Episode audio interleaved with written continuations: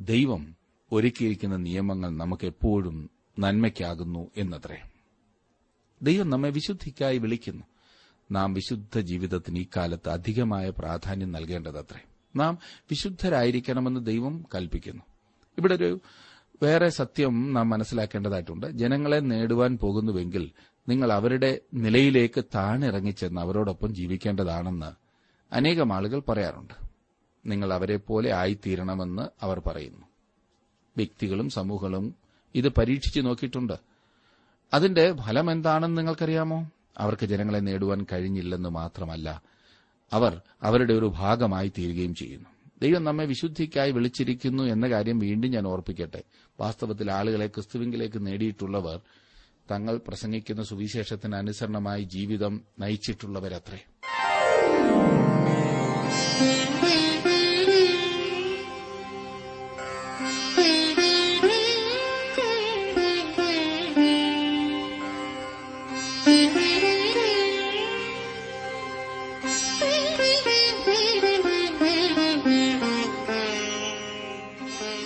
T W ആറിന്റെ വേദപഠന class ആരംഭിക്കുകയാണ്.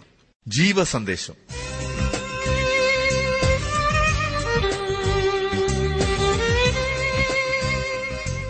ഇന്നത്തെ പാഠഭാഗം ലേവ്യ പുസ്തകം പതിനെട്ടും പത്തൊൻപതും അധ്യായങ്ങൾ. പ്രാർത്ഥനയോടെ നമുക്ക് ശ്രമിക്കാം സഹോദരൻ ജോർജ് ഫിലിപ്പ് ദൈവോദനം പഠിപ്പിക്കുന്നു.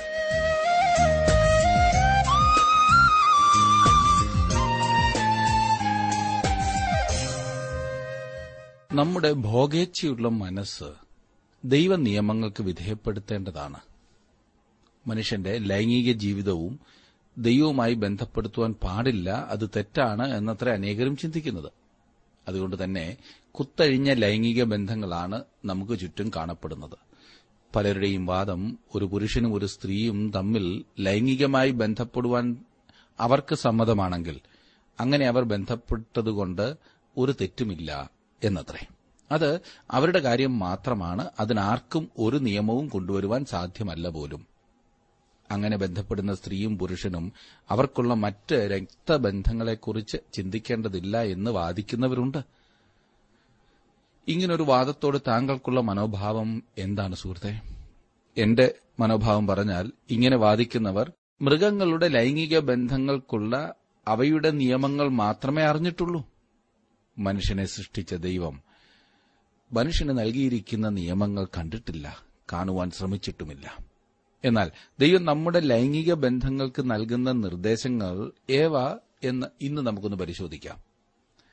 ഇതുവരെയും മതപരമായ ശുദ്ധീകരണത്തിനുള്ള നിയമങ്ങളാണ് നൽകിയത്. മതപരമായ ആചാരങ്ങൾ നിയമങ്ങൾക്ക് വിധേയമായിട്ടാണ് അനുഷ്ഠിച്ചിരുന്നത്. ജീവിത സാഹചര്യത്തോടുള്ള ബന്ധത്തിൽ പത്ത് കൽപ്പനകൾ പ്രായോഗികമാക്കുന്നതിനെക്കുറിച്ച് ഒരു പ്രത്യേക ഭാഗം പതിനെട്ട് പത്തൊൻപത് ഇരുപത് എന്നീ അധ്യായങ്ങളിൽ നമുക്ക് കാണുവാൻ കഴിയും. തന്റെ ജനത്തിന്റെ സാൻമാർഗികമായ കാര്യങ്ങളെക്കുറിച്ചാണ് ദൈവം ഇപ്പോൾ ചർച്ച ചെയ്യുന്നത്. നാം ശരിക്കും കാര്യത്തിന്റെ ആഴത്തിലേക്ക് ഇറങ്ങുവാൻ പോകുകയാണ്. പതിനെട്ടാം അധ്യായത്തിന്റെ ഒന്നു മുതൽ അഞ്ച് വരെയുള്ള വാക്യങ്ങളിലെ മുഖവുരയോടെ ആരംഭിക്കുകയും ഈ ഭാഗം ഇരുപതാം അധ്യായത്തിന്റെ അവസാനത്തിലെ ഉപസംഹാരത്തോടെ അവസാനിക്കുകയും ചെയ്യുന്നു. ഇവിടെ ദൈവജനത്തിന്റെ സാമൂഹ്യ ജീവിതത്തിൽ നിയന്ത്രണങ്ങളും നിരോധനങ്ങളും ഏർപ്പെടുത്തുവാനുള്ള കാരണം പറഞ്ഞിരിക്കുന്നതിനാൽ ഇത് വളരെ പ്രാധാന്യമർഹിക്കുന്ന ഒരു ഭാഗമാകുന്നു. ധാർമ്മികമായ വളരെ അധപ്പതനം സംഭവിച്ചുകൊണ്ടിരിക്കുന്ന ഒരു കാലയളവിലാണ് നാം ജീവിക്കുന്നത്. ശരിയും തെറ്റും എന്താണ്? നിയമങ്ങൾ ഉണ്ടാക്കുന്നത് ആര്? ഈ ചോദ്യങ്ങൾ നാം നിത്യേന കേട്ടുകൊണ്ടിരിക്കുന്നു. ഈ ഭാഗങ്ങളിൽ രണ്ട് വിധമായ വിശദീകരണം നമുക്ക് ലഭിക്കുന്നു. പതിനെട്ടാം അധ്യായത്തിന്റെ രണ്ട് നാല് അഞ്ച് വാക്യങ്ങളിൽ മൂന്ന് പ്രാവശ്യം ഞാൻ യഹോവയാകുന്നു എന്ന് പറഞ്ഞിരിക്കുന്നു. ദൈവമാകുന്നു നിയമങ്ങൾ ഉണ്ടാക്കുന്നത്. പത്ത് കൽപ്പനകൾ ലംഘിക്കുന്നത് തെറ്റാണ്. കാരണം അത് തെറ്റാണെന്ന് ദൈവം പറയുന്നു. അതിനേക്കാൾ കൂടിയ കാരണം വല്ലതും വേണോ? ഇരുപതാം അധ്യായത്തിന്റെ ഇരുപത്തിയാറാം വാക്യത്തിൽ രണ്ടാമത്തെ കാരണം പറഞ്ഞിരിക്കുന്നു നിങ്ങൾ എനിക്ക് വിശുദ്ധന്മാരായിരിക്കണം. യഹോവയായ ഞാൻ വിശുദ്ധനാകൊണ്ട് നിങ്ങളും എനിക്ക് വിശുദ്ധന്മാരായിരിക്കണം. നിങ്ങൾ എനിക്കുള്ളവരായിരിക്കേണ്ടതിന് ഞാൻ നിങ്ങളെ ജാതികളിൽ നിന്ന് വേർതിരിച്ചിരിക്കുന്നു. തന്റെ ജനം വിശുദ്ധന്മാരായിരിക്കണമെന്ന് ദൈവം ആവശ്യപ്പെടുന്നു. ജീവിതത്തിന്റെ എല്ലാ സാഹചര്യങ്ങളിലും വിശുദ്ധിയുള്ളവരായിരിക്കണമെന്നതാണ് ദൈവകൽപ്പന. ഏഴാമത്തെ കൽപ്പനയെക്കുറിച്ച് ഈ അധ്യായത്തിൽ മുഖ്യമായി പരാമർശിച്ചിരിക്കുന്നത് വ്യഭിചാരം എന്നാൽ എന്തെന്ന് ഇതിൽ വിശദമായി പറഞ്ഞിരിക്കുന്നു. ലൈംഗിക പാപങ്ങളാണ് വിഷയം. ദുഷിച്ച സമൂഹത്തിന്റെയും സാമ്രാജ്യങ്ങളുടെ അധപ്പതനത്തിന്റെയും വീഴ്ചയുടെയും അടയാളമാണ് ഈ പാപങ്ങൾ. ഇന്നത്തെ സമൂഹം ഏറ്റവും അധികം അറിഞ്ഞിരിക്കേണ്ട കാര്യങ്ങൾ ഇതിലുണ്ട്. സാമൂഹിക വിലക്കുകൾക്കുള്ള മുഖവരയാകുന്നു ആദ്യത്തെ അതെ പതിനെട്ടാം അധ്യായത്തിന്റെ ആദ്യത്തെ അഞ്ച് വാക്യങ്ങളിൽ നാം കാണുന്നത്. അവർ മിസ്രൈമിൽ നിന്ന് പുറപ്പെട്ടു വന്നതേയുള്ളൂ അവിടെ അവർ വിലക്കപ്പെട്ടിരിക്കുന്ന ഈ കാര്യങ്ങളെയും ചെയ്തിരുന്നു. ഇവിടെ പറഞ്ഞിരിക്കുന്ന അറുപ്പുളവാക്കുന്ന പാപങ്ങളെല്ലാം മിസ്രൈമരുടെ ജീവിത രീതിയായിരുന്നു ആ പാപഭംഗിലമായ സാഹചര്യത്തിൽ നിന്ന് ദൈവത്തിന് തന്റെ ജനത്തെ വേർപെടുത്തേണ്ടതായി വന്നു. പാലും തേനും ഒഴുകുന്ന കനാൻ ദേശത്തേക്ക് അവർ പോകുകയാണ്. എന്നാൽ കനാൻ ദേശത്ത് അവർ മാത്രമല്ല ഉണ്ടായിരുന്നത്. അവിടെ കനാന്യരും ഉണ്ടായിരുന്നു അവരും അധാർമികരായിരുന്നു ഇസ്രായേൽ മക്കൾ കടലിനും ചെകുത്താനും ഇടയിൽ എന്ന പോലെ രണ്ട് പ്രതിസന്ധികൾക്കിടയിൽ കുടുങ്ങിയിരിക്കുന്നതായി ദൈവം കണ്ടു. മിസ്രൈമിയർ അവർക്ക് പിമ്പിലും കനാന്യർ മുമ്പിലുമുണ്ട്. രണ്ടു കൂട്ടരും തികഞ്ഞ അസാൻമാർഗികളായിരുന്നു. ഒരു ലൈംഗിക വിപ്ലവത്തെക്കുറിച്ച് വളരെയേറെ പറഞ്ഞു കേൾക്കുന്ന ഒരു കാലത്താണ് നാം ഇന്ന് ജീവിക്കുന്നത്. പണ്ടെങ്ങും ഇല്ലാതിരുന്നതെന്തൊക്കെയോ ഈ കാലങ്ങളിൽ കണ്ടുപിടിച്ചെന്ന് പോലും.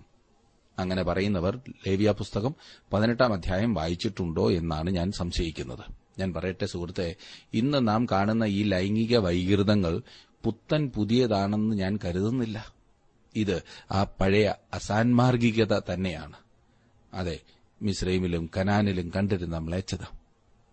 കയറൂരിവിട്ട ഒരു ലൈംഗികത്വത്തിനു വേണ്ടി വാദിക്കുന്നവർ ഈ ഭാഗം ഒന്ന് ശരിക്കു പഠിച്ചിരുന്നുവെങ്കിൽ ഇത് വളരെയേറെ തെറ്റിപ്പിക്കുന്ന ഒരു പ്രവണതയാണെന്ന് നമുക്ക് മുമ്പോട്ട് പഠിക്കുമ്പോൾ കാണുവാൻ കഴിയും.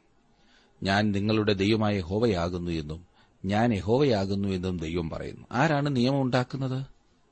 എന്നാൽ എനിക്കവയെ അംഗീകരിക്കുവാൻ കഴിയില്ല എന്ന് നിങ്ങളിൽ ചിലർ പറഞ്ഞേക്കാം. അത് താങ്കളുടെ കാര്യം. പക്ഷേ ദൈവം നിയമങ്ങൾ ഉണ്ടാക്കുന്നു. അവയെ പാലിക്കുകയോ ലംഘിക്കുകയോ ചെയ്യുക എന്നത് വ്യക്തികളുടെ സ്വാതന്ത്ര്യത്തിൽപ്പെട്ട കാര്യമാണ്. പത്ത് കൽപ്പനകൾ ലംഘിക്കുന്നത് തെറ്റാണ്. കാരണം അവ പാലിക്കണമെന്നാണ് ദൈവം പറയുന്നത്. ഒരു ദൈവപൈതലിന്റെ ഹൃദയത്തെ തൃപ്തിപ്പെടുത്തുവാൻ അത് മതിയായ കാരണമാണ്. തനിക്ക് താൻ തന്നെ നിയമങ്ങൾ ഉണ്ടാക്കുകയും തന്റെ ദൈവം താനായിരിക്കുകയും ചെയ്യുന്ന സംശയവാദി ഏതൊരു കാരണത്താലും തൃപ്തനാകില്ല. താങ്കൾക്ക് ഒരു പ്രപഞ്ചത്തെ അതായത് സൂര്യനും ചന്ദ്രനും നക്ഷത്രങ്ങളും ഗ്രഹങ്ങളും എല്ലാം ഉൾക്കൊള്ളുന്ന ഒരു പ്രപഞ്ചത്തെ സൃഷ്ടിക്കുവാൻ കഴിയുമെങ്കിൽ താങ്കൾക്ക് തന്നെ ഒരു നിയമം ഉണ്ടാക്കി അതിൽ കഴിയാം. എന്നാൽ താങ്കൾ ദൈവത്തിന്റെ ലോകത്തിൽ ജീവിക്കുന്നിടത്തോളം ദൈവത്തിന്റെ പ്രപഞ്ചത്തിൽ ജീവിക്കുന്നിടത്തോളം കാലം അവിടുത്തെ വായു ശ്വസിക്കുകയും അവൻ നൽകുന്ന സൂര്യപ്രകാശം ഉപയോഗിക്കുകയും അവൻ നൽകുന്ന ജലം കുടിക്കുകയും അവനുണ്ടാക്കിയ ഭൂമിയിൽ നടക്കുകയും ചെയ്യുമ്പോൾ അതിന് യാതൊരു പ്രതിഫലവും നൽകാതിരിക്കുന്ന ഈ സാഹചര്യത്തിൽ അവിടുത്തെ കൽപ്പനകൾ പാലിക്കുന്നതാണ് ഉത്തമമായിട്ടുള്ളത്. എന്നാൽ പ്രിയ സുഹൃത്തെ താങ്കൾ അവയെ ലംഘിച്ചാൽ ഇവിടുത്തെ പോലീസ് താങ്കളെ അറസ്റ്റ് ചെയ്തില്ലെങ്കിലും താങ്കൾക്ക് ദൈവത്തിന്റെ ന്യായാസനത്തിന് മുൻപാകെ ഒരു ദിവസം നിൽക്കേണ്ടതായി വരും എന്ന കാര്യം മറന്നുപോകരുത്. അസാൻമാർഗികമെന്ന് ദൈവം പണ്ട് പറഞ്ഞിരുന്ന കാര്യങ്ങൾ ഇന്നും അസാൻമാർഗികം തന്നെയാണ് കേട്ടോ. നാം അത് വീണ്ടും വീണ്ടും തിരുവചനത്തിൽ വായിക്കുന്നു. ഒന്ന് തെസലോനിക്കർ നാലിന്റെ നാല് മുതൽ ഏഴ് വരെയുള്ള വാക്യങ്ങളിലും എഫ് എസ് ലേഖനം നാലാം അധ്യായത്തിന്റെ പതിനേഴ് മുതൽ പത്തൊൻപത് വരെയുള്ള വാക്യങ്ങളിലും രണ്ട് പത്രോസ് ഒന്നാം അധ്യായത്തിന്റെ നാലാം വാക്യത്തിലും ഒന്ന് പത്രോസ് ഒന്നാം അധ്യായത്തിന്റെ പതിനാറാം വാക്യത്തിലും ഒന്ന് കൊരിന്തിയർ മൂന്നാം അധ്യായത്തിന്റെ പതിനാറ് പതിനേഴ് വാക്യങ്ങളിലും എഫ് എസ് ലേഖനം ഒന്നാം അധ്യായത്തിന്റെ നാലാം വാക്യത്തിലുമൊക്കെ നാം വായിക്കുന്നത് ദൈവം ഒരുക്കിയിരിക്കുന്ന നിയമങ്ങൾ നമുക്ക് എപ്പോഴും നന്മയ്ക്കാകുന്നു എന്നത്രേ. ദൈവം നമ്മെ വിശുദ്ധിക്കായി വിളിക്കുന്നു. നാം വിശുദ്ധ ജീവിതത്തിന് ഈ കാലത്ത് അധികമായ പ്രാധാന്യം നൽകേണ്ടതത്രേ. നാം വിശുദ്ധരായിരിക്കണമെന്ന് ദൈവം കൽപ്പിക്കുന്നു. ഇവിടെ ഒരു വേറെ സത്യം നാം മനസ്സിലാക്കേണ്ടതായിട്ടുണ്ട്. ജനങ്ങളെ നേടുവാൻ പോകുന്നുവെങ്കിൽ നിങ്ങൾ അവരുടെ നിലയിലേക്ക് താണിറങ്ങിച്ചെന്ന് അവരോടൊപ്പം ജീവിക്കേണ്ടതാണെന്ന് അനേകം ആളുകൾ പറയാറുണ്ട്. നിങ്ങൾ അവരെപ്പോലെ ആയിത്തീരണമെന്ന് അവർ പറയുന്നു. വ്യക്തികളും സമൂഹങ്ങളും ഇത് പരീക്ഷിച്ചു നോക്കിയിട്ടുണ്ട്. അതിന്റെ ഫലം എന്താണെന്ന് നിങ്ങൾക്കറിയാമോ? അവർക്ക് ജനങ്ങളെ നേടുവാൻ കഴിഞ്ഞില്ലെന്ന് മാത്രമല്ല അവർ അവരുടെ ഒരു ഭാഗമായി തീരുകയും ചെയ്യുന്നു. ദൈവം നമ്മെ വിശുദ്ധിക്കായി വിളിച്ചിരിക്കുന്നു എന്ന കാര്യം വീണ്ടും ഞാൻ ഓർപ്പിക്കട്ടെ. വാസ്തവത്തിൽ ആളുകളെ ക്രിസ്തുവിംഗിലേക്ക് നേടിയിട്ടുള്ളവർ തങ്ങൾ പ്രസംഗിക്കുന്ന സുവിശേഷത്തിന് അനുസരണമായി ജീവിതം നയിച്ചിട്ടുള്ളവരത്രേ. ഉദാഹരണത്തിന് പതിനെട്ടാം നൂറ്റാണ്ടിൽ ഇംഗ്ലണ്ട് ദുഷിച്ച രീതിയിൽ പോയിക്കൊണ്ടിരുന്ന സ്ഥലമായിരുന്നു. അന്ന് അവർ ജോൺ വെസ്ലിയുടെ അനുയായികളെ വിശുദ്ധജനം എന്നാണ് വിളിച്ചത്. ജനങ്ങൾ അവർക്ക് മെത്തഡിസ്റ്റ് എന്ന പേർ കൊടുത്തു. കാരണം അവരുടെ മെത്തേഡ്സ് ലോകത്തിന്റെ മെത്തേഡ്സിൽ നിന്നും വ്യത്യസ്തമായിരുന്നു. അവരുടെ മാർഗങ്ങൾ. ഞാൻ യഹോവയാകുന്നു എന്ന് ദൈവം പറയുന്നു. ഞാനൊരു ക്രിസ്ത്യാനി അല്ലാത്തതിനാൽ ഈ കാര്യങ്ങളിൽ എനിക്ക് താൽപര്യമില്ല എന്ന് ഒരാൾ പറഞ്ഞെന്ന് വരാം. ഇത് ഞാനുമായി ബന്ധപ്പെട്ടതൊന്നുമല്ല. എന്നെ ശ്രദ്ധിക്കുന്ന പ്രിയ സുഹൃത്തെ ഈ വക പാപങ്ങളിൽ നിന്നും ഒരു ഉപാധിയും പറഞ്ഞ് താങ്കൾക്ക് രക്ഷപ്പെടാം എന്ന് ചിന്തിക്കരുത്. താങ്കൾ ഏത് വർഗക്കാരനെന്നോ ഏത് നാട്ടുകാരനെന്നോ ഏത് ഭാഷക്കാരനെന്നോ ഇതൊന്നുമല്ല വിഷയം. മനുഷ്യനാണോ? എങ്കിൽ ഈ നിയമങ്ങൾ താങ്കൾക്കും ബാധകമാണ്. അനുസരിക്കുന്നില്ലെങ്കിൽ ശിക്ഷ തീർച്ചയാണ്. ഇന്ന് അനേകരും ഈ ശിക്ഷ വാങ്ങിക്കെട്ടി ജീവിക്കുന്നത് കാണരുതോ? ജീവിത വിശുദ്ധിയില്ലാത്ത ഒരുവനും ദൈവവുമായുള്ള സംസർഗത്തിലായിരിക്കുവാൻ സാധിക്കില്ല. ചിന്തയിലാണെങ്കിലും പ്രവർത്തനങ്ങളിലാണെങ്കിലും ആവശ്യം വിശുദ്ധിയാണ്.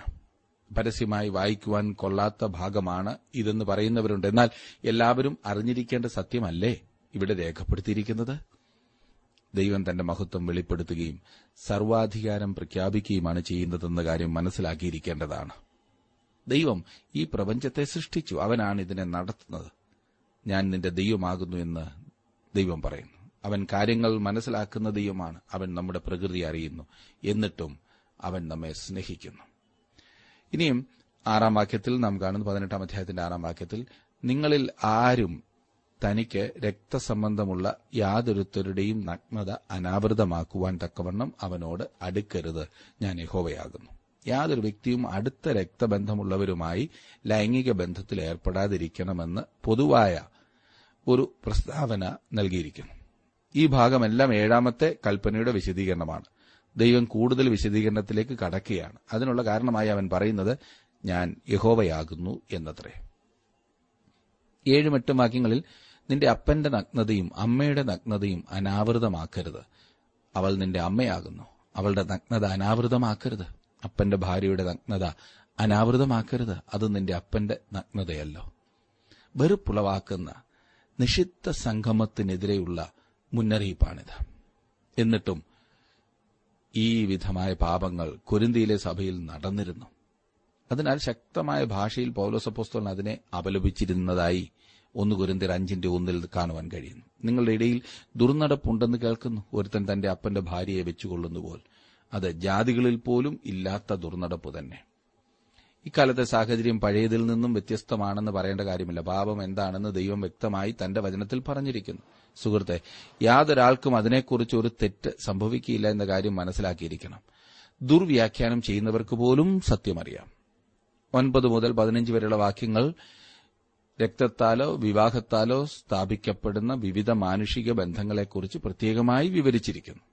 ദുർനടപ്പുണ്ടാകുവാൻ സാധ്യതയുള്ള കുടുംബ സാഹചര്യങ്ങളിൽ അതിനെ ഒഴിവാക്കുവാനാണ് ദൈവം ഈ നിരോധനാജ്ഞകൾ നൽകിയിരിക്കുന്നത് എന്നോർക്കണം.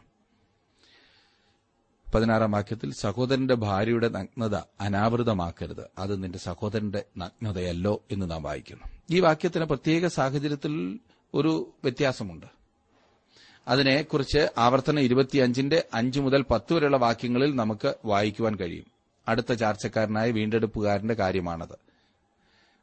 നാനാപ്രകാരത്തിലുള്ള ലൈംഗിക പാപങ്ങൾക്കുള്ള വിലക്കാകുന്നു തുടർന്ന് നാം കാണുന്നത്. പതിനേഴും പതിനെട്ടും വാക്യങ്ങളിൽ ഒരു സ്ത്രീയുടെയും അവളുടെ മകളുടെയും നഗ്നത അനാവൃതമാക്കരുത്.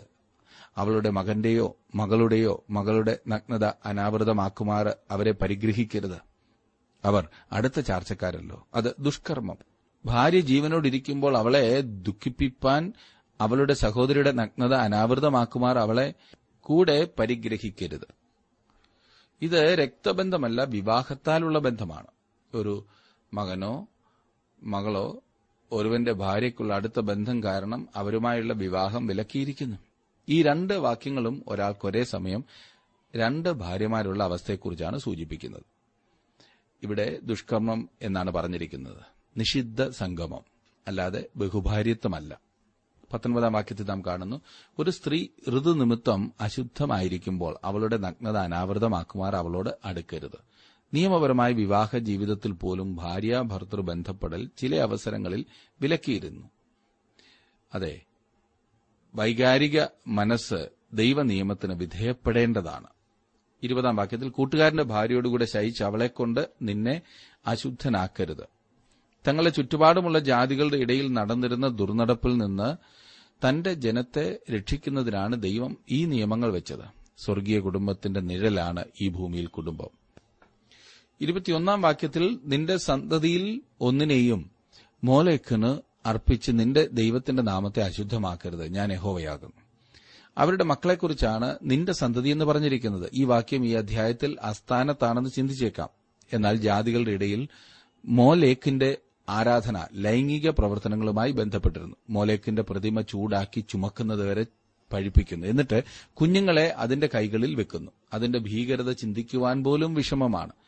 സുബോധമുള്ള ആരും അങ്ങനെ ചെയ്യില്ല എന്നതാണ് വാസ്തവം. പിശാചിനാൽ സുബോധം നഷ്ടപ്പെട്ട് എന്തും കാണിച്ചു കൂട്ടുന്നു. അപ്രകാരം സംഭവിച്ചിരിക്കാൻ സാധ്യതയില്ല എന്ന് ചിന്തിക്കുന്നവരുമുണ്ട്. ഈ വിധത്തിലുള്ള പ്രവർത്തനത്തെക്കുറിച്ച് തിരുവചനത്തിൽ മറ്റു ഭാഗത്തും സൂചിപ്പിച്ചിട്ടുണ്ട്. അതെ. ഇനിയും പ്രകൃതി വിരുദ്ധമായ ലൈംഗിക പ്രവർത്തനങ്ങൾ വിലക്കിയിരുന്നതായി കാണുന്നു ലൈംഗിക വൈകൃതങ്ങൾ. ഇരുപത്തിരണ്ടാം വാക്യത്തിൽ സ്ത്രീയോട് സ്ത്രീയോടെന്ന പോലെ പുരുഷനോടുകൂടെ ശയിക്കരുത്. അതും മ്ലേച്ഛത. പുതിയ നിയമത്തിലും പഴയ നിയമത്തിലും ദൈവം സ്വവർഗ ഭോഗത്തെ അപലപിച്ചിരിക്കുന്നതായി കാണുവാൻ കഴിയും. റോമലേഖനം ഒന്നാം അധ്യായത്തിന്റെ ഇരുപത്തിനാല് മുതൽ ഇരുപത്തിയെട്ട് വരെയുള്ള വാക്യങ്ങളിൽ നാം വായിക്കുന്നത് അതുകൊണ്ട് ദൈവം അവരെ തങ്ങളുടെ ഹൃദയങ്ങളിലെ മോഹങ്ങളിൽ സ്വന്തം ശരീരങ്ങളെ തമ്മിൽ അപമാനിക്കേണ്ടതിന് അശുദ്ധിയിലേൽപ്പിച്ചു. ദൈവത്തിന്റെ സത്യം അവർ വ്യാജമാക്കി മാറ്റിക്കളഞ്ഞു. സൃഷ്ടിച്ചവനേക്കാൾ സൃഷ്ടിയെ ഭജിച്ചാരാധിച്ചു അവൻ എന്നേക്കും വാഴ്ത്തപ്പെട്ടവൻ. ആമേൻ. അതുകൊണ്ട് ദൈവം അവരെ അവമാന രാഗങ്ങളിൽ ഏൽപ്പിച്ചു. അവരുടെ സ്ത്രീകൾ സ്വാഭാവിക ഭോഗത്തെ സ്വഭാവ വിരുദ്ധമാക്കി കളഞ്ഞു. അവണ്ണം പുരുഷന്മാരും സ്വഭാവ സ്ത്രീഭോഗം വിട്ട് അന്യോന്യം കാമം ജ്വലിച്ച് ആണോടാൺ അവലക്ഷണമായത് പ്രവർത്തിച്ചു ഇങ്ങനെ അവർ തങ്ങളുടെ വിഭ്രമത്തിന് യോഗ്യമായ പ്രതിഫലം തങ്ങളിൽ തന്നെ പ്രാപിച്ചു. ദൈവത്തെ പരിജ്ഞാനത്തിൽ ധരിപ്പാൻ ഇഷ്ടമില്ലാത്തതിന് തക്കവണ്ണം ദൈവം അവരെ ഉചിതമല്ലാത്തത് ചെയ്യുവാൻ നികൃഷ്ട ബുദ്ധിയിലേൽപ്പിച്ചു എത്ര ഭയാനകമായ അന്തരീക്ഷമില്ലേ? ഇന്ന് ഇത് സഭകളിൽ പോലും അംഗീകരിക്കപ്പെട്ടുകൊണ്ടിരിക്കുന്നു എന്നത് ഇന്നത്തെ കാലത്തിന്റെ ഏറ്റവും വഴിപിഴച്ച പോക്കിനെയാകുന്നു കാണിക്കുന്നത്. ഇത് ഒരു വിധത്തിലും അംഗീകരിക്കാവുന്നതല്ല എന്ന കാര്യം ഓർക്കുക. ഇരുപത്തിമൂന്നാം വാക്യത്തിൽ യാതൊരു മൃഗത്തോടും കൂടെ ശയിച്ച് അതിനാൽ നിന്നെ അശുദ്ധനാക്കരുത്. യാതൊരു സ്ത്രീയും ഒരു മൃഗത്തോടുകൂടെ ശയിക്കേണ്ടതിന് അതിന്റെ മുമ്പിൽ നിൽക്കുകയും അരുത്. അത് നികൃഷ്ടം.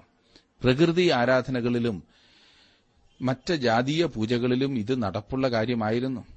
വിഗ്രഹാരാധനയുമായി എപ്പോഴും മ്ലേച്ഛമായ ലൈംഗിക വൈകൃതങ്ങൾ ബന്ധപ്പെട്ടിരുന്നു എന്ന് കാണുവാൻ സാധിക്കും. ഇരുപത്തിനാല് ഇരുപത്തിയഞ്ചും വാക്യങ്ങളിൽ ഇവയിൽ ഒന്നുകൊണ്ടും നിങ്ങളെ തന്നെ അശുദ്ധമാക്കരുത്. ഞാൻ നിങ്ങളുടെ മുമ്പിൽ നിന്ന് നീക്കിക്കളയുന്ന ജാതികൾ ഇവയാലൊക്കെയും തങ്ങളെ തന്നെ അശുദ്ധരാക്കിയിരിക്കുന്നു. ദേശവും അശുദ്ധമായി തീർന്നു. അതുകൊണ്ട് ഞാൻ അതിന്റെ അകൃത്യം അതിന്മേൽ സന്ദർശിക്കുന്നു.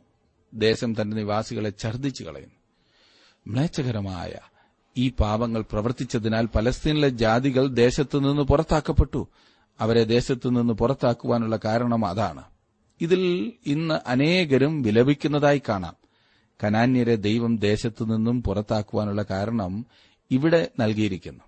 അതെ അവർ ഏറ്റവും മോശമായ ഒരു ജീവിതമാണ് നയിച്ചിരുന്നത്. ഇരുപത്തിയാറ് മുതൽ മുപ്പത് വരെയുള്ള വാക്യങ്ങളിൽ ദൈവം തന്റെ ജനത്തിന് രണ്ട് വിധമായ മുന്നറിയിപ്പ് നൽകുന്നതായി കാണുന്നു. അവർ തങ്ങൾക്ക് മുമ്പേ ദേശത്ത് പ്രാർത്ഥിരുന്നവരുടെ ജീവിത രീതിക്കനുസരിച്ച് മുൻപോട്ടു പോയാൽ അവർക്കുണ്ടായ അതെ പഴയകാലത്തുണ്ടായ ആ ശിക്ഷാവിധിയോ അതിലും മോശമായതോ വന്നു ഭവിക്കും എന്ന നിർദ്ദേശം നൽകുന്നു. ദൈവത്തിന്റെ ദേശം വിശുദ്ധമായിരിക്കേണ്ടതാണ്. ഭൂമി മുഴുവൻ നീതി കൊണ്ട് നിറയണമെന്നാണ് ദൈവത്തിന്റെ പരമമായ ഉദ്ദേശം. ഇനി പത്തൊൻപതാം അധ്യായത്തിലേക്ക് നമുക്ക് വരാം. ഇസ്രായേൽ ജാതിയുടെ സാമൂഹിക ജീവിതത്തിൽ പത്ത് കൽപ്പനകളെ വിശദീകരിച്ചിരിക്കുന്ന ഭാഗമാണ് ഇവിടെ നാം ചിന്തിക്കുന്നത്. ഇതിനേക്കാൾ പ്രായോഗികമായ വേറൊരു ഭാഗം ചിന്തിക്കുവാൻ എനിക്ക് കഴിയുന്നില്ല. ഇത് വളരെ പ്രായോഗികമായ വിവരങ്ങൾ നൽകിയിരിക്കുന്ന ഭാഗമാണ്. ദൈവത്തിന്റെ നിയമം നമ്മോട് ഇപ്രകാരം പറയുന്നു. പത്തൊൻപതാം അധ്യായത്തിന്റെ രണ്ടാം വാക്യത്തിൽ നിങ്ങളുടെ ദൈവമായ യഹോവ വിശുദ്ധനാകിയാൽ നിങ്ങളും വിശുദ്ധരായിരിക്കും ഇസ്രായേൽ മക്കളുടെ ജീവിതത്തിന്റെ എല്ലാ തുറകളിലും ഇത് അടിസ്ഥാനപരമായ കാര്യമായിരുന്നു. ദൈവത്തിന്റെ സകല കൽപ്പനകളും അവൻ അവകാശപ്പെടുന്നതും എല്ലാം ഇത് വ്യക്തമാക്കുന്നു. ഇത് അവരുടെ ദൈനംദിന ജീവിതത്തിലെ സകല വിശദാംശങ്ങളിലും കടന്നു ദൈവജനത്തിന്റെ ദൈനംദിന ജീവിതത്തിൽ ശ്രേഷ്ഠമായിട്ടുള്ളത് സകല ജീവിത ബന്ധങ്ങളിലും വിശുദ്ധി പാലിക്കുക എന്നതാണ്. ഇക്കാലത്തെ പ്രാധാന്യം കൊടുത്ത് നാം പ്രത്യേകം കാണേണ്ട ഒരു കാര്യമാണിത്. ഇത് നമ്മുടെ ജീവിതത്തിൽ പ്രായോഗികമാകണമെന്നാണ് ദൈവം ആഗ്രഹിക്കുന്നത്. പത്തൊൻപതാം അധ്യായം സാമൂഹ്യ പാപങ്ങൾ കൽപ്പനകൾ പ്രായോഗികമാക്കേണ്ടത് എന്ന കാര്യത്തെക്കുറിച്ചാണ് ചിന്തിക്കുന്നത്. ഒന്നും രണ്ടും വാക്യങ്ങൾ ഞാനൊന്ന് വായിക്കാം. യഹോവ പിന്നെയും മോശയോട് അരളി ചെയ്തത് നീ ഇസ്രായേൽ മക്കളുടെ സർവസഭയോട് പറയേണ്ടത് എന്തെന്നാൽ ഞാൻ നിങ്ങളുടെ ദൈവമായ യഹോവ എന്ന ഞാൻ വിശുദ്ധനാകിയാൽ നിങ്ങളും വിശുദ്ധരായിരിപ്പിൻ. ദൈവം ഈ നിർദ്ദേശങ്ങൾ മോശയ്ക്ക് നൽകുകയും അവൻ പത്ത് കൽപ്പനകളിൽ ഒരു ഭാഗം വിശദീകരിക്കുകയും ചെയ്യുന്നു. താൻ വിശുദ്ധനാകുന്നു എന്ന അടിസ്ഥാനത്തിന്മേൽ ദൈവം വിശുദ്ധ ജീവിതത്തിന് ആഹ്വാനം ചെയ്യുന്നു. ഇന്ന് ദൈവം അതുതന്നെയാണ് ആവശ്യപ്പെടുന്നത് എന്നത് വളരെ ശ്രദ്ധേയമാണ്. ആകയാൽ നിങ്ങൾ തിന്നാലും കുടിച്ചാലും എന്തു ചെയ്താലും എല്ലാം ദൈവത്തിന്റെ മഹത്വത്തിനായി ചെയ്യുവീൻ. ഒരുത്തൻ ക്രിസ്തുവിലായാൽ അവൻ പുതിയ സൃഷ്ടിയാകുന്നു. പഴയത് കഴിഞ്ഞുപോയി. ഇതാ അത് പുതുതായി തീർന്നിരിക്കുന്നു. ന്യായപ്രമാണത്തിന് കീഴിലും കൃപയിലുമുള്ള ജീവിത നടപ്പിന്റെ പ്രധാനമായ വ്യത്യാസം എന്തെന്നാൽ ഇന്ന് അതായത് കൃപായുഗത്തിൽ അതിനുള്ള ശക്തി വിശ്വാസിക്ക് പരിശുദ്ധാത്മാവിൽ നിന്ന് ലഭിക്കുന്നു. ജീവിക്കുന്ന ക്രിസ്തുവുമായി നാം ചേർന്നിരിക്കുന്നു. പഴയ കാര്യങ്ങൾ നീങ്ങിപ്പോയിരിക്കുന്നു. നാം ആദാമിനോടോ ന്യായപ്രമാണ വ്യവസ്ഥിതിയോടോ ഇനിയും ബന്ധപ്പെട്ടിരിക്കുന്നില്ല. നാം ക്രിസ്തുവിനോട് ബന്ധപ്പെട്ടിരിക്കുന്നതിനാൽ അവനെ പ്രസാദിപ്പിക്കുവാൻ നോക്കേണ്ടതത്രേ. ന്യായപ്രമാണത്തിന് കീഴിൽ അവർ തങ്ങളുടെ പരിശ്രമത്താൽ കൽപ്പനകൾ പാലിക്കുവാൻ ശ്രമിച്ചിരുന്നു. ജഡം എല്ലായ്പ്പോഴും പരാജയത്തിൽ കലാശിക്കുമെന്ന് അവർ പഠിക്കേണ്ടതുണ്ടായിരുന്നു. അതിൽ നിന്നും വ്യത്യസ്തമായി നമ്മിൽ ദൈവത്തിന്റെ ആത്മാവുണ്ട്. റോമാലേഖനം എട്ടാം അധ്യായത്തിന് മുപ്പത്തിനാലാം വാക്യത്തിലും ഗലാത്ത് ലേഖനം അഞ്ചാം അധ്യായത്തിന്റെ ഇരുപത്തിരണ്ട് ഇരുപത്തിമൂന്ന് വാക്യങ്ങളിലും നാം അത് കാണും. ന്യായപ്രമാണം ഇത്രത്തോളം ഒരിക്കലും മുമ്പോട്ട് പോയിട്ടില്ല. ദൈവപുത്രന് നമ്മെ ഉയർന്ന നിലവാരത്തിൽ എത്തിക്കണമെന്നുള്ള താൽപര്യമാണുള്ളത്. അതിനുവേണ്ടിയിട്ടാണ് അവൻ നമ്മെ ആക്കി തീർത്തിരിക്കുന്നത്. ജീവിതത്തിൽ വിശുദ്ധരായിരിക്കാനാണ് ദൈവം അവരോട് കൽപ്പിക്കുന്നത്. മൂന്നാം വാക്യം നിങ്ങൾ ഓരോരുത്തൻ താൻ താന്റെ അമ്മയെയും അപ്പനെയും ഭയപ്പെടേണം. എന്റെ ശബത്തുകൾ പ്രമാണിക്കണം. ഞാൻ നിങ്ങളുടെ ദൈവമായ ഹോവയാകുന്നു അപ്പനെയും അമ്മയും ബഹുമാനിക്കണം എന്ന കൽപ്പനയോട് ദൈവം ഇവിടെ ആരംഭിക്കുന്നത് വിചിത്രമായി ഒരാൾക്ക് തോന്നിയേക്കാം. എന്നാൽ ഒരു കുട്ടിയെ സംബന്ധിച്ചിടത്തോളം മാതാപിതാക്കന്മാർ ദൈവത്തിന്റെ സ്ഥാനത്താണ് നിൽക്കുന്നത് എന്നും മാതാപിതാക്കന്മാരെ അനുസരിക്കുന്നതിൽ കൂടിയാണ് കുട്ടി ദൈവത്തെ അനുസരിക്കാൻ പഠിക്കുന്നതെന്നും മനസ്സിലാക്കുമ്പോൾ ഇത് അത്ര വിചിത്രമായി കാണുകയില്ല. ജീവിതത്തിന്റെ എല്ലാ വിശദാംശങ്ങളിലേക്കും നാം ഇറങ്ങുവാൻ തുടങ്ങുമ്പോൾ ഭവനത്തിലാണ് ആരംഭിക്കുന്നത് എന്ന് മനസ്സിലാകും. ഇനിയും നാലാം വാക്യത്തിൽ കാണുന്ന വിഗ്രഹങ്ങളുടെ അടുക്കലേക്ക് തിരിയരുത്. ദേവന്മാരെ നിങ്ങൾക്ക് വാർത്തുണ്ടാക്കരുത്. ഞാൻ നിങ്ങളുടെ ദൈവമായ ഹോവയാകുന്നു ആദ്യത്തെ രണ്ട് കൽപ്പനകൾ ഈ വാക്യങ്ങളിൽ ഉൾക്കൊള്ളുന്നു. വിഗ്രഹങ്ങളെ നോക്കുക പോലും അരുത് എന്നതാണ് ഇവിടുത്തെ ചിന്ത. ഇനിയും അഞ്ചു മുതൽ എട്ട് വരെയുള്ള വാക്യങ്ങൾ നാം കാണുമ്പോൾ ഇവിടെ യാതൊരും പുതുതായി പറഞ്ഞിട്ടില്ല. സമാധാനയാഗം സ്വമേധയ അർപ്പിക്കേണ്ടതായിരുന്നു എന്ന കാര്യം വീണ്ടും ഓർത്തിരിക്കേണ്ടതാണ്. ഇത് സ്വമേധാദാനമായിരുന്നെങ്കിൽ തന്നെ യാഗം കഴിക്കുന്നവർ നിർദ്ദിഷ്ടമായ നിയമങ്ങൾ അനുഷ്ഠിക്കുന്നതിൽ നിന്ന് വിമുക്തരായിരുന്നില്ല. നിർദ്ദേശിക്കപ്പെട്ടിട്ടുള്ള അനുഷ്ഠാന രീതിയിൽ നിന്ന് വ്യതിചലിച്ചാൽ ആ മനുഷ്യനെ മറ്റുള്ളവർക്ക് മാതൃകയായി ശിക്ഷിക്കുമായിരുന്നു. ഒൻപതും പത്തും വാക്യങ്ങളിലേക്ക് വരുമ്പോൾ ദരിദ്രർക്കു വേണ്ടിയുള്ള ദൈവത്തിന്റെ അത്ഭുതകരമായ കരുതലാണ് കാണുവാൻ കഴിയുന്നത്. യാതൊരുത്തനും ഒന്നും ചെയ്യാതെ സുഖമായിരുന്നുകൊണ്ട് ഔദാര്യത്തിന്റെ ചെക്ക് ഏറ്റുവാങ്ങണമെന്ന് ദൈവം ആഗ്രഹിക്കുന്നില്ല. പ്രവൃത്തി ചെയ്യുവാനുള്ള അവസരം ഉണ്ടാക്കി കൊടുത്തുകൊണ്ട് ദരിദ്രരെ സംരക്ഷിക്കേണ്ടതാണ്. ഹൃദയശൂന്യമായ മുതലാളിത്ത വ്യവസ്ഥതയുടെയും ദൈവമില്ലാത്ത സ്ഥിതിസമത്വ വ്യവസ്ഥിതിയുടെയും മധ്യത്തിലുള്ള അതിമഹത്തായ ദൈവവ്യവസ്ഥിതിയാണ് ആദ്യത്തെ ഫലശേഖരത്തിന് ശേഷമുള്ളതൊക്കെയും ദരിദ്രർക്ക് വേണ്ടി നീക്കിവെക്കേണ്ടതായിരുന്നു. പഴയകാലത്തെ കൊയ്ത്തനുസരിച്ച് പത്ത് ശതമാനം മുതൽ ഇരുപത് ശതമാനം വരെ ധാന്യം വയലിൽ അവശേഷിക്കുമായിരുന്നു. അതേ നിയമം തന്നെ അവരുടെ മുന്തിരിത്തോട്ടത്തിനും പ്രായോഗികമായിരുന്നു. ദൈവം ദരിദ്രരെ കരുതുന്ന ദൈവമാകുന്നു പതിനൊന്നും പന്ത്രണ്ടും വാക്യങ്ങളിലേക്ക് വരുമ്പോൾ മോഷ്ടിക്കരുത് ചതിക്കരുത് ഒരുത്തനോട് ഒരുത്തൻ ഭോഷ്ക് പറയരുത് എന്റെ നാമത്തെക്കൊണ്ട് കള്ളസത്യം ചെയ്ത് നിന്റെ ദൈവത്തിന്റെ നാമത്തെ അശുദ്ധമാക്കരുത് ഞാൻ യഹോവ ആകുന്നു എന്ന് വായിക്കും. ഇവിടെ എട്ടാമത്തേതും ഒൻപതാമത്തേതുമായ കൽപ്പനകളാണ് പ്രസ്താവിച്ചിരിക്കുന്നത്. മോഷ്ടിക്കരുത് കൂട്ടുകാരന് നേരെ കള്ളസാക്ഷ്യം പറയരുത് എന്നിങ്ങനെ. മോഷണം വഞ്ചന കള്ളം പറയുന്നത് മുതലായവയെല്ലാം ഇവിടെ ഉൾക്കൊള്ളിച്ചിരിക്കുന്നു. പതിമൂന്നാം വാക്യത്തിൽ കൂട്ടുകാരനെ പീഡിപ്പിക്കരുതെന്ന് വായിക്കുന്നു. അവന്റെ വസ്തു കവർച്ച ചെയ്യുകയും അരുത്.